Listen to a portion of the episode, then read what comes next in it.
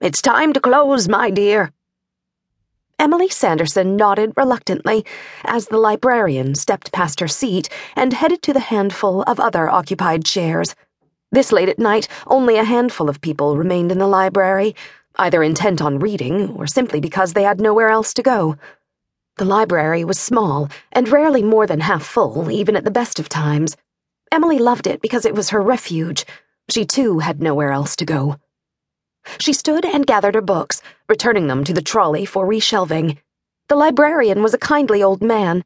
He'd certainly not asked any questions when the younger Emily had started to read well above her grade level, but he got grumpy when visitors tried to return books to the shelves themselves. Not that she could really blame him. Readers had a habit of returning the books to the wrong places, causing mistakes that tended to snowball until the entire shelf was out of order. And Emily hated to see poor Rupert grumpy. He was one of the few people she felt she could rely on. Most teenage girls her age would never crack open a history book unless they were looking for the answers to some test. Emily had fallen in love with history from a very early age, taking refuge in it from the trials and tribulations of her life. Reading about the lives of famous people, their struggles to change the world, made her feel her universe had a past, even if it didn't have a future. Perhaps she would have made a good historian one day, if she'd known where to start working towards a history degree. But she already knew she would never find a proper life. She knew what happened to most graduates these days. They graduated from college, they celebrated, and then they couldn't find a job. Her stepfather had certainly made it clear to her, after an endless series of arguments about what she wanted to do with her life, that she would never do anything worthwhile with her life. You'll never amount to anything, he told Emily one drunken night. You won't even be able to flip burgers at McDonald's. Her mother should never have married again, but she'd been lonely after Emily's father had vanished from their lives, so long ago that Emily barely remembered him. Emily's stepfather, she refused to call him father, had never laid a finger on her, yet he hadn't hesitated to tear down her confidence every chance he could, or to verbally rip her to shreds.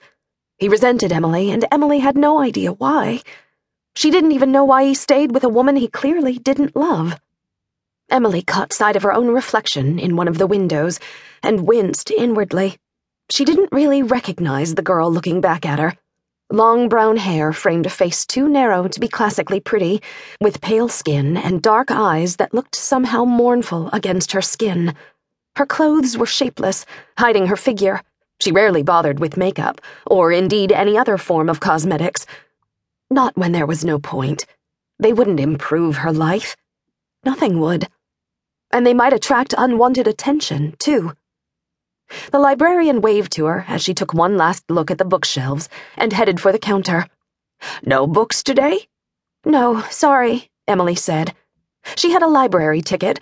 It said a great deal about her life that it was her most treasured possession, but she'd filled it over the week. There would be no more books until she returned some old ones. I'll see you tomorrow. The familiar sense of despondency and hopelessness fell back over her as she stepped out and walked down the street. There was no future for her, not even if she went to college. Her life would become consumed by a boring job or an unsatisfactory relationship. No, the very thought was laughable. She was neither pretty nor outgoing. Indeed, she spent most of her life isolated from her peers.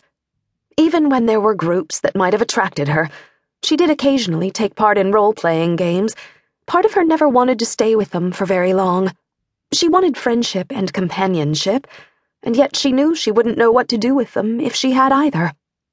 In fact, she'd been to a game earlier, before coming to the library, and she'd left early. But now she didn't want to go home.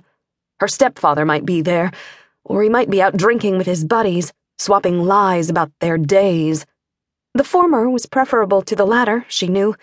When he was out drinking, he tended to come home drunk, demanding service from Emily's mother and then he shouted at Emily, or threatened her, or looked at her. That was the worst of all. She wished to go somewhere, anywhere other than home, but there was nowhere else she could go. Her stomach rumbled unpleasantly. She would have to prepare a TV dinner for herself, or perhaps beans on toast. It was a given that her mother wouldn't cook. She'd barely bothered to cook for her daughter since Emily had mastered the microwave. If she hadn't been fed at school, Emily suspected that she would have starved to death by now. As she trudged home, she realized something with a crystalline clarity that shocked her. She wanted out. She wanted out of her life, wanted out so badly that she would have left without a backward glance if only someone made her an offer. And then she shook herself into sense. No one had made her an offer, and no one would. Her life was over. No matter what it looked like on the outside, she knew her life was over. She was 16 years old, and her life was over. And yet it felt as if it would never end. The fatal disease would have been preferable, she thought morbidly. The wave of dizziness struck without warning. Emily screwed her eyes tightly shut as the world spun around her, wondering if she'd drunk something she shouldn't have during the role playing session with the nerds and geeks. She had thought that they were too shy to ever spike her drink, but perhaps one of them had brought in alcohol and she'd drunk it by mistake. The sound of giggling, faint but unmistakable, echoed in the air as her senses swam. And then she fell. Or at least it felt like falling but from where and to what? And then the strange sensation simply faded away. When she opened her eyes, she was standing in a very different place.